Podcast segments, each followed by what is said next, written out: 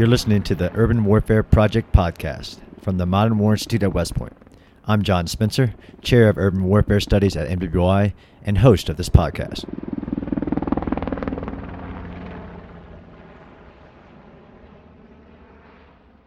Today's guest on the podcast is Michael Kofman. He's the Director of Russia Studies at the Center for Naval Analysis. He's a, been a frequent guest on the show. Mike, welcome back. Hey, thanks for having me back on the show. Okay, I've told you this personally, but I want to tell you publicly that you know I'm mad at you. And I'm mad at you about the topic of our conversation about the fact that you recently visited Bakhmut, Ukraine, the topic of our conversation. But as the urban warfare kind of guy, for you to visit one of the most important battles, I know not militarily, but kind of in the modern era in comparison to like the Battle of Kiev, I'm pretty upset with you. Yeah. Did you want to go? yes, I want to go. And now I think that window has closed, although I'm returning very soon to do continue my research on the Battle of Kiev, which I think is honestly, just from my own perspective, one of the most important battles of the modern era as a battle that either achieved or denied strategic objectives for one side. I'm going back to do that research, and the Bakhmut window is pretty much closed for now. Yeah, well, it's like Kiev's a decisive battle, and because it determines what happens in the first couple of days in this war. So it's actually essential battle to follow. If you see this war as a one that's launched as a decapitation attack, try to eliminate the political system and, and the government in Ukraine. But Bakhmut, well, John, what I can tell you about Bakhmut uh, and going there is uh, Oscar Wilde said there are two great tragedies in life. The first one's not getting what you want, and the second one's getting it. So I know you an avid uh, scholar of urban warfare, but there is such a thing as seeing urban warfare up front and close. And Bakhmut's definitely one of those places. And, you know, one of the biggest challenges actually not in Bakhmut. It's getting in and out of Bakhmut, which I'm not even sure you really can do at this point, uh, or they'd like to if you want, I'm, I'm, happy to share some thoughts on just the aspect of that fight, and then we can drill down or dive into at least my experiences. Yeah, absolutely. And you know, now that we've gotten that I'm mad at you out of the way, I thought I'd we'd start with just you know, as I kind of do my case studies, and I've been to Shusha and Kiev and written a little bit. We'll do more. I like to give people an overview of what this city actually is. So the city of Bakhmut, you know, and correct me if I'm I'm wrong on any of this, since you recently walked the ground, which there's no replacement for, just from my own studies of battles, and I and I hope to be in Mariupol one day as another battle that I want to walk the ground and, and get an assessment of, it. I haven't done real time outside of my own experiences, so your experience will be very unique. But the city of Bakhmut, city in northeastern Ukraine in the Donbass, um, it had a pre-war population. You know, the figures kind of jump around about seventy-one thousand. It's only about sixteen square miles in area space, so relatively small. But like many cities, to include Kiev, it kind of has a very old history as a guard fort. It's split by the Bakhmuta River, which is very, as I walk around, you know, everybody's training areas around the world, like that obstacle in the middle of the you know whether it's the Dnieper or the you name it. Most cities populate around a, a major water source, a river or a coast, which becomes a military obstacle at some point. And I'm sure we'll talk about that. But you know, Bakhmut was a guard fort. It was a significant choice to make that location a defendable spot along a river, which is needed for the civilization. It's about 53 miles north of Donetsk. So that's really why I, I, like to give people an area, you know, the, and to include the density, which I'd love to hear from you. You know, we say 71,000 pre war population, but not all cities are the same. The density, the structures are different. That's why, you know, Kiev is night and day to Mariupol, which is night and day to Bakhmut. And that, that has implications for actually the tactics or how important the city is or not to the even the campaign or the geographic area which I hope we'll talk as well, as whether it's a stepping stone to a critical logistical hub or or anything like that. Could you give us like the history of? I mean, I'm tracking really you know, Bakhmut even being mentioned, you know, early as May of last year, and then really the main assault starting in August. So this this has not been a short battle. This this battle's been going on for a while. Am, am I right? Yeah, sure. So a couple things about Bakhmut. Battle for Bakhmut really technically starts around July after Russian forces capture Severodonetsk and Lysychansk. It is a city in an industrial part of Ukraine. It's just southwest of Soledar, which is known for salt mining. Uh, many of the cities around this area are, you know, cities that basically are based around different kinds of resource extraction or manufacturing. Bakhmut's not a big city, but it's in terms of urban environment that's quite variegated. So it's a city where there's kind of a large western part and a smaller eastern part to it, bisected by the river. The river is not very big, I will say that. But as you quickly find out when you're there, any uh, water obstacle like that, when the bridges are blown and you have forces on the eastern side, it means you're doing case vac by taking people out through stretchers via, you know, improvised bridges across the river. and You can't get vehicles from one side to another. It becomes a big factor pretty fast. On the eastern side, much of the the city is sort of multifamily homes, right? On the western side, it's fairly urban with nine story Soviet high rises, a lot of apartment buildings. And those apartment buildings give plenty of opportunity for various types of emplacements. The city also has several plants in it. Now, it's nothing like Mariupol, right, or Kryvyi Rih. It doesn't have, you know, kilometers length as of Azovstal facility. But I walked through some of these and they're pretty sizable industrial locations, right? These are places where you can hide armor infantry fighting vehicles. These are large hangar sized facilities that you sort of walk through if, i can if i can offer a depiction here. And the other the other part that's important is that bakhmut you know obviously you have uh, lots a number of sort of high rises but you also have lots of basements. And most people in urban fighting they live in basements. Okay? Those are the kind of strong points. And they come out of them to fight. And so on the eastern side, which is where much of the fighting was, you know, the other big uh, challenge for folks fighting in that city is that Bakhmut is both a battle for a city, but it's a very significant battle around the city. And what's happening is Bakhmut's kind of in a big kind of punch bowl. It's on low ground, surrounded by high ground. It's not in of itself the city is not a great place to fight, although you can hold it because of the density of the urban environment, because of some of the high rises. You can hold it for quite a while the issue is really what's been happening on the flanks is that even though Ukrainian military had been holding the city for a long time, in recent months, after the loss of Soledar and Russian advances to the south, the flanks began to hold, right? And so the short story of Bakhmut, when you're talking to people fighting there, is, you know, how's the how's the fight going in the city? And the answer is good. How's the overall battle for Bakhmut going? The answer is not good. The Russian forces are quite past Bakhmut on both the north and south flank of it and the main MSR, the main supply route, is, is under threat and regularly being contested either via artillery fire, people trying to blow a bridge and what have you. And I actually, you know, I used this MSR, and the night after I used it, a Russian missile took out one of the bridges that was connecting it to the city. And then Ukrainian military showed up and engineers put down another bridge over it. But sort of a back and forth, and Russian positions were at that point on a northern rise about a kilometer or less from parts of the MSR. And the challenge is that the MSR dips from Chasiv Yar. So behind Bakhmut, you have a high ground, right? That's why if the Ukrainian military has to surrender Bakhmut and withdraw, it's not a big deal. They can withdraw to fairly defensible terrain on high ground. And the challenge in getting in out of Bakhmut is you got to drive pretty fast along this dip that comes from Chasiv Yar into the city, during which you could be observable for some period of time even now, and I don't know when this podcast will come out. Who knows what the situation will be at that point? It's pretty dynamic.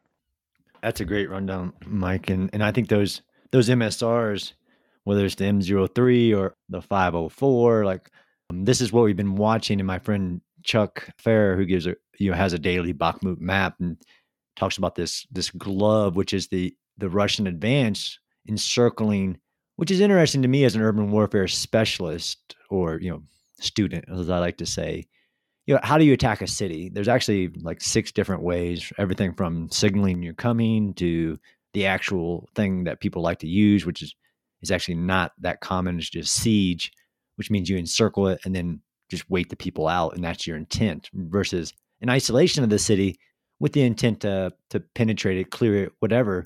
And as I've seen, you know, the different command plans as I've tried to figure out, and this is you know, your expertise of you know who was in charge of this fight in the beginning and what was what looked like to be their plan, whether it was a a penetration from the you know basically moving from the east to the western side, or an encirclement with the intent to you know almost do a Mariupol, which is encircle it, tell the people that they're surrounded, ask them to give up, or cut off those supply lines, which I think has continued to be a, an issue for Russia. Is if you can't isolate an, an urban objective, it makes the the fight very prolonged.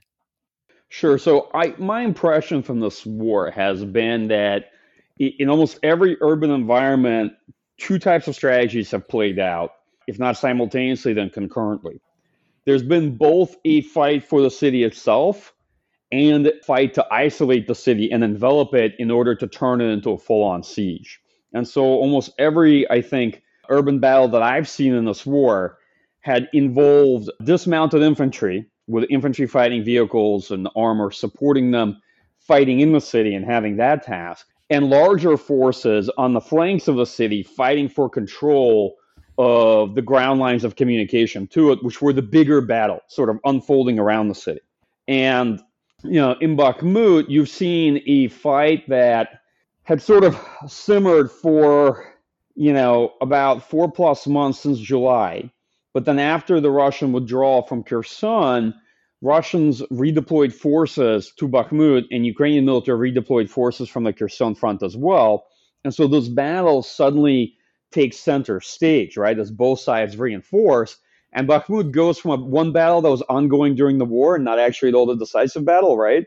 To being a politically symbolic battle in a contest of wills. It's also an interesting story of how very quickly a fight that was being had transitions from one of many sort of operational level engagements to a fight that uh, the political leadership invests into. And now we're kind of at a place where, at least my impression is that the Ukrainian pursuit of of a tenacious defense of Bakhmut, it was very notable for several months. It just blocked Russian forces for a long time, right? But now there's a very active debate, you can tell, as to whether or not this is not this is a strategy of diminishing returns, right? And that basically, you know, this fight is continuing around the city that is being enveloped, and it's largely driven by the political significance of it rather than, let's say, the military rationale of holding on to that position. Yeah, I actually want to um, tease that out a little bit. If I was at West Point giving a class, you know, we do things on center of gravity analysis or we'll assign a campaign and tell them to analyze the campaign based on the elements of operational art.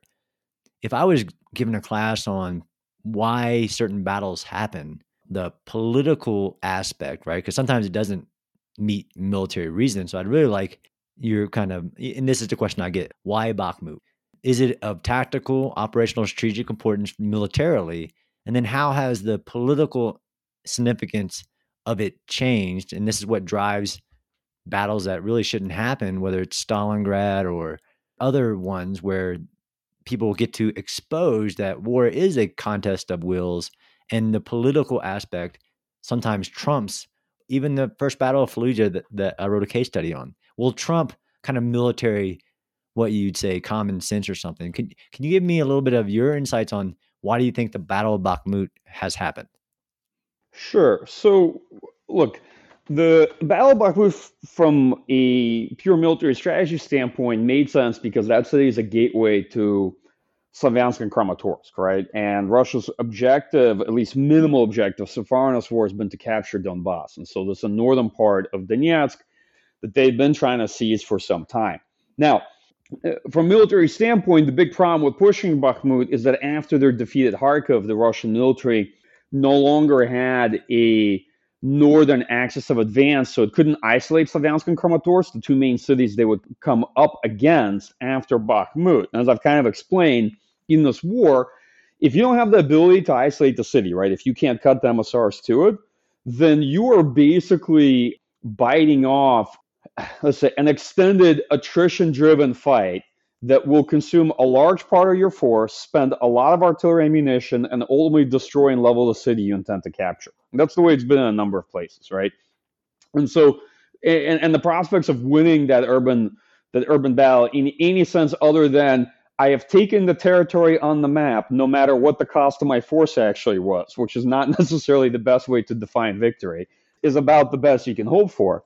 And so, from that standpoint, the battle for Bakhmut militarily didn't make sense. But you know, it's like tell often tell folks, you know, on my own team, military strategy is ultimately political, right? It's there to link operations with political objectives. And uh, once political leadership decides that this particular city is not going to be surrendered, that it's going to be a fortress or what have you, and the city is holding it becomes a political imperative, then no matter what you say, that's what operations begin to be structured around. So that's why Bakhmut, in many respects, became significant, right? Now, there are very few people left in the city. There's still some civilians there. But, like, not to take a detour, but I have to tell you, there's few things as surreal as being in an environment like that and seeing civilians still living in some of these apartment buildings, still being out on the street. And of course, a city like any city that's been ravaged by war, you have lots of dogs that, that are out and, and about, sort of hanging out with you. They even cross in buildings as you're trying to reach vantage points. And uh, I'm a big dog person, so for me, actually, it's nothing uh, often nothing sadder than than seeing uh, homeless dogs in a city that's the site of a siege. But anyway, sorry, I digress.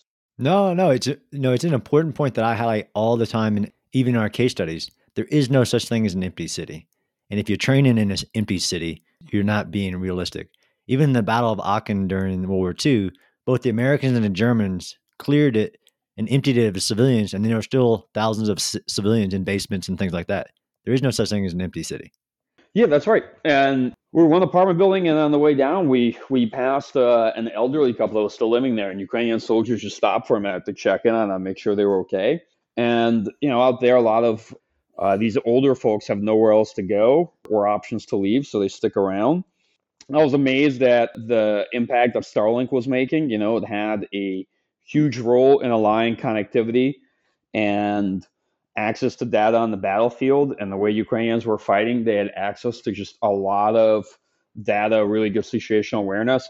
And even to be honest, funny things like if you're in a CP and there's a mess hall there, which I was in, and it was around maybe lunchtime, and the guys are there watching Raiders of the Lost Ark. You know, they're streaming it from somewhere or what have you. And it's in the basement of, you know, a building and you can almost forget yourself when you're while you're there. Now you're just rubbing it in. Again, I'm I'm mad at you. So on the political aspects, and this is what I've if I've talked about Bakhmut, I, I try to highlight this that I know there's characters, you know, in politics. There's also personalities, leadership. You know, I, I said that when President Zelensky visited back in December, said that Bakhmut wasn't the fight for Bakhmut, it was the fight for Ukraine. He takes a battle flag from Bakhmut, delivers it to the U.S. Congress. It's the biggest supporter of military aid to Ukraine. I said that elevated kind of what the Battle of Bakhmut would become. And on the other side, and I know you say that the media has grossly overemphasized the leader of Wagner private military contractors group Prigozhin's influence or aspirations for political influence. I think you said about 10% of that is actually real. But do these personalities that influence the political objectives, of course, if you're a good political leader, you listen to best military advice. Does that play into it? Does Prigozhin's interest in wanting to have a win for himself outside of just having a win for Russia?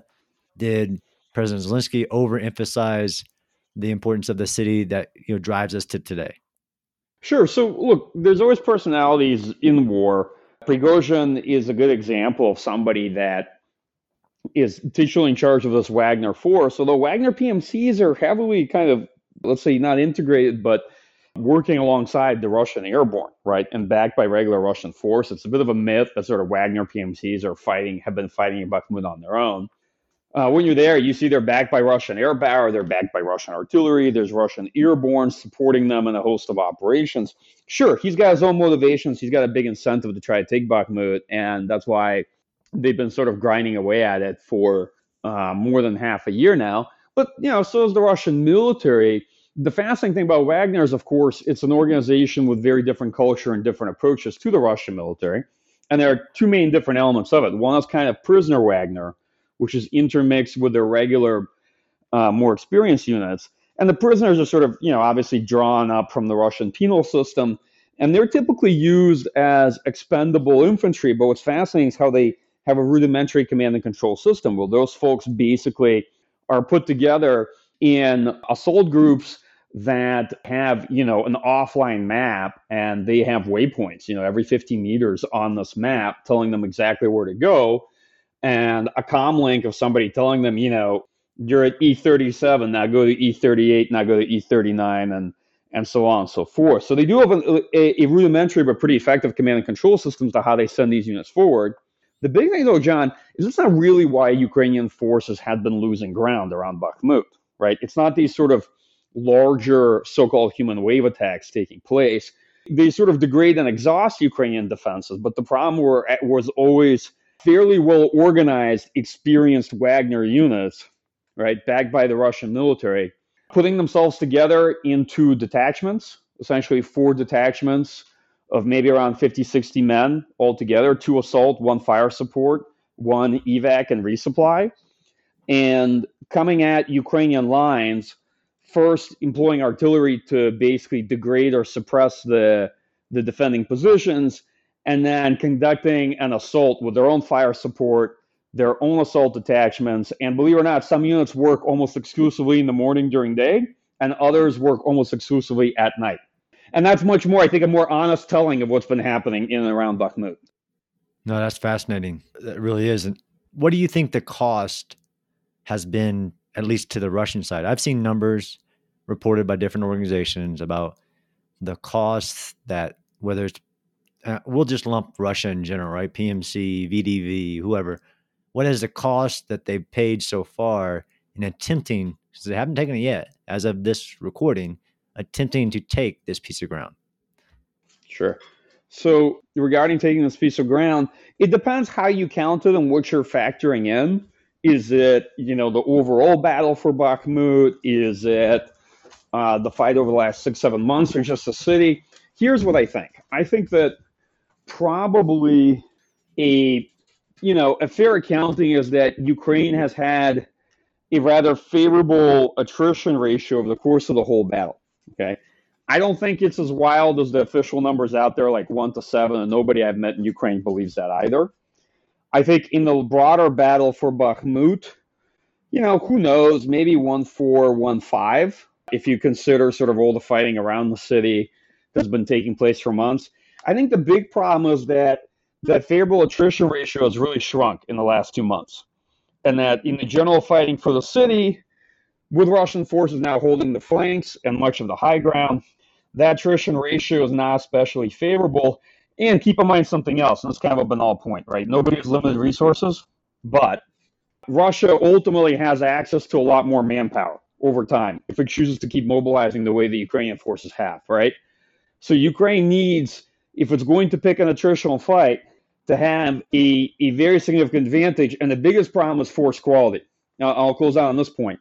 This war has really bled the best that's available in terms of force quality over the course of the year. And you can replace people, sure, but you can't replace your best commanders. You can't replace good junior leadership. You can't replace good NCOs with very little training. And that's what's been happening is the Ukrainian military is largely mobilized at this point. It's substantially expanded. It suffered a lot of casualties over the past year. It doesn't look remotely the way it did when the war began a year ago. And so the big issue for Ukrainian armed forces isn't so much the manpower change, it's the quality. It's losing your best people in fights like that and asking whether or not a battle like Bakhmut at this point really plays to Ukraine's advantages as a kind of dynamic military capable of mission command and a lot of initiative. Whereas in Bakhmut, it's forced to hold static lines and trenches and basically have this fixed battle with Russian forces. I hope that makes sense. No, it makes a lot of sense. And definitely, if listeners listen to your War on the Rocks talk of to two different Ukrainian armies, the attritional value that was there in the beginning, because a lot of people have said that the objective could be, nobody has true insight on what the actual political objectives given to the military to, to follow through are, but to basically attrit the, the Russian war machine and buy time for a spring offensive. I absolutely agree with your assessment that maybe that was in the beginning, the attritional you know, lopsidedness is now negated and it has reduced Ukrainian spring offensive capabilities by investing like people do in history, in a city for political reasons. Yeah, well, what I'll say is okay. Always in war, you got to watch out for sunk cost fallacies, right? Where a battle's been taking place over a place, and then uh, over time, you look at you like, why is this battle taking place over this particular city? And the answer is because it has been for the last five months. You know, now you're sort of committed to it. But the other side of it is, I personally don't necessarily question Ukrainian logic. I don't like armchair generalship. The only thing I will say is that as an analyst, my job is to kind of identify objectively what the risks are. And the risk of this strategy and dragging this battle out the way it's been going up until whenever Ukraine launches its offensive is the potential of being encircled in Bakhmut and that's a significant risk. That's the only part that worries me. And if you were there and you saw it, John, you'd be worried too, because I worry far less about Ukrainian forces being able to hold the city than I worry about them being able to hold the surroundings and the actual supply route. And that's the that's where the bigger challenges lie. In general, though, I think tactically you'd find a lot of things interesting about Bakhmut. And one of the things I sort of learned, right? I'm no expert on urban warfare. That's that's your specialty. Is that you know you look at cities and you think cities are cities, but they're not. They're all very different. Like, why did the northern flanks of Bakhmut over time fold? And there are many answers. The units that were fighting there, their leadership, the correlation of forces, but also, you know, maybe those buildings are built into a different kind of ground and they have no basements. And once a position is hit by artillery fire or anything else there, it's destroyed and it's no longer available. And so defense on that side is much harder, let's say outside the city, than it would be to hold Bakhmut itself, where Ukrainian forces are holding fairly sizable buildings with large basements in them and a good vantage points on the western side of the city itself. This is kind of like minute detail, but sometimes those details can matter. No, no. And I used to say I had job security, but the more I talk to you, I'm just saying your urban warfare experience and, and knowledge and proficiency has, has greatly increased. And, I'm, and maybe I'm a little bit scared, but I'm just jealous but yeah, absolutely. And this is why in my like mini manual for Ukraine, like get you know, if there isn't an underground, create an underground because the underground is as significant in urban warfare as it was decades and, and a long time ago. If and when Bakhmut falls, and I'm not saying that's a that's a given conclusion, and I agree with you. I, you know, I'm concerned about Ukraine's um, ability to hold that out and not be encircled. But I don't even have the insight that you do. But I think it was a gateway to Kramatorsk. But what happens when and if Bakhmut falls to Russia? How significant is it? How much will be played out in Russian media? And does it really matter to the tactical lines because of the defensive positions you you spoke about that favor Ukraine even more so to the west of Bakhmut? Sure. So the honest answer is it depends how it falls, right? I think that if Ukrainian force can't hold it, and there's a good chance they can. I mean, they might be able, they might launch a major counterattack there for all we know, and try to relieve the flanks the next month, and be able to sustain this battle until they're offensive. Although there is a bit of a major assumption that the Ukrainian offensive will take place anywhere remotely affecting the battle for Bakhmut, right? And that's not necessarily the case. It's not actually very, very clear what the Ukrainian major offensive operation is going to do to change the outcome of the Battle of Bakhmut to begin with.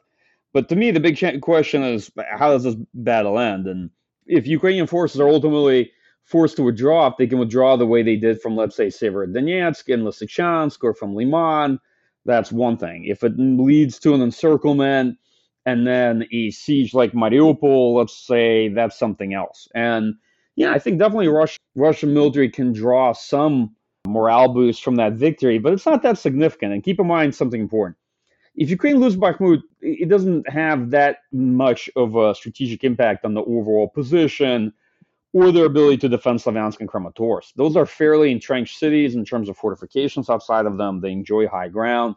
I mean, personally, I wish I had seen Ukrainians preparing more outside of Chasiv Yar for like a plan B than I think I did, because my impression is that sort of they're very committed to holding Bakhmut, and I hope they have a solid plan B in mind just in case that doesn't work out. But I don't think anything. The Russian forces are not going to gain momentum and then march on Slavyansk and Kramatorsk. I just don't see that as being realistic for them. That's part of why I think the media is a little bit overly fixated on Bakhmut relative to other major battles. You know, Vuhledar, Avdiivka, Marinka, the fight at from Kreminna to Liman, and what have you. I agree. And we didn't even talk about Vuhledar and, and the losses that Russia experienced there. Wherever they were trying to get to or wherever they go to, Uh, it seems Ukraine definitely took advantage of that. Although we, we like to call battles by their vicinity, or I agree with you. There's been more significant fighting around Bakhmut than actually in the city. Much like my friend Tony King says about Stalingrad, is we all focus on you know the room clearing, but there was more fighting by multiple army groups on the outside of Stalingrad than there was inside Stalingrad. Yeah, Stalingrad. Yeah, it was ultimately decided by an envelopment, right? That's right. And sort of Russians figuring out, I can't, can't remember was that you know no surprise that Romanians holding the flank of uh, the German forces were the weaker were the weaker flank to push. But regarding this battle overall, there is quite a bit of fighting in the city. And part of the challenge is that you see a lot of artillery fire back and forth, and it hits everywhere, John. I mean, I'm talking, you know, if, if you're anywhere near Bakhmut, if you're kilometers west of Bakhmut, you are well within all of the artillery fire that is on this battlefield. You are within earshot of aircraft you are even let's put this way, even at a gas station that is actually remarkably very well stocked, right? That has Ukrainian forces and other people stopping through some towns away, you are well within earshot of incoming. Just you understand, kind of, just to paint the picture for folks to appreciate what that battlefield is like, because everybody has long range artillery and MLRS. And you know, there's aviation being used by both sides, although I didn't see any Ukrainian air power except for in the south of Donetsk, maybe towards like Marinka Avdiivka front. But mm-hmm. nonetheless, that was sort of my experience of it. And it's interesting some of the, you know, how the various tactics play out. For example, a lot of buildings are cleared by using anti-tank guided missiles, you know, various type of HE and frag weapons. It's not a very hospitable environment for tanks, but you see plenty of infantry fighting vehicles in around the city. I did on my way out of Bakhmut see a reinforcing tank platoon coming in, and it was a group of Ukrainian tanks that were entirely captured T-80s from Russian forces at Izum from the Kharkiv campaign. And they're easily recognizable because I know what 4th Tank Division T-80s look like, and some of them were pretty rare. And, and they were and they were writing basically only captured Russian T-80s coming in. It was pretty fascinating to see. That is fascinating. Would you say that the Ukrainians' combined arms fighting capability in urban terrain has greatly increased based on their experiences to date? Yeah, absolutely. I mean, like, you know, both sides learn from each other and they get better. And Ukrainians say the same thing about Russians, you know, and they say despite the kind of ossified image of Russians driving to the same minefield every morning at Vuhledar because they're told to, when given the option, right, to pursue a fight the way they want to, Russian forces also adapt and they iterate with each other, if that makes sense. Both forces learn off each other in the course of the battle. So they adapt tactics. They and the longer the battle goes on, the more the battle becomes its own microcosm, right? Like just basically people who have served at Bakhmut over the course of the last six months had one particular experience of the war, and a number of forces have rotated through through this fight. So the battle takes on kind of its own dimensions. And what's interesting about the war in Ukraine is my own experience kind of going around and doing this field study and I guess what you could teacherly call field work. If you know one battle in Ukraine, that's what you know. In fact, that's all you know, and they're all very different, right? The situation in Luhansk and in the fight between Kreminna and Liman in this sort of sparsely, largely destroyed forest is very different from the battle out in the open fields outside of Vuhledar, where Ukrainian military can fight dynamically, pick their own positions, set up minefields, engage Russian armored mechanized forces as they will, versus the heavy trench works around Bakhmut and the dense urban fighting in that city based on fixed positions where, you know, it's basically a knife fight from building to building, and these units are actually very, very close range to each other engaged in that urban battle. Hope that makes sense. That's part of the reason you have to go. No, again, I thought I had job security, but yes, I tell everybody that no two urban battles are the same and no two battles are the same.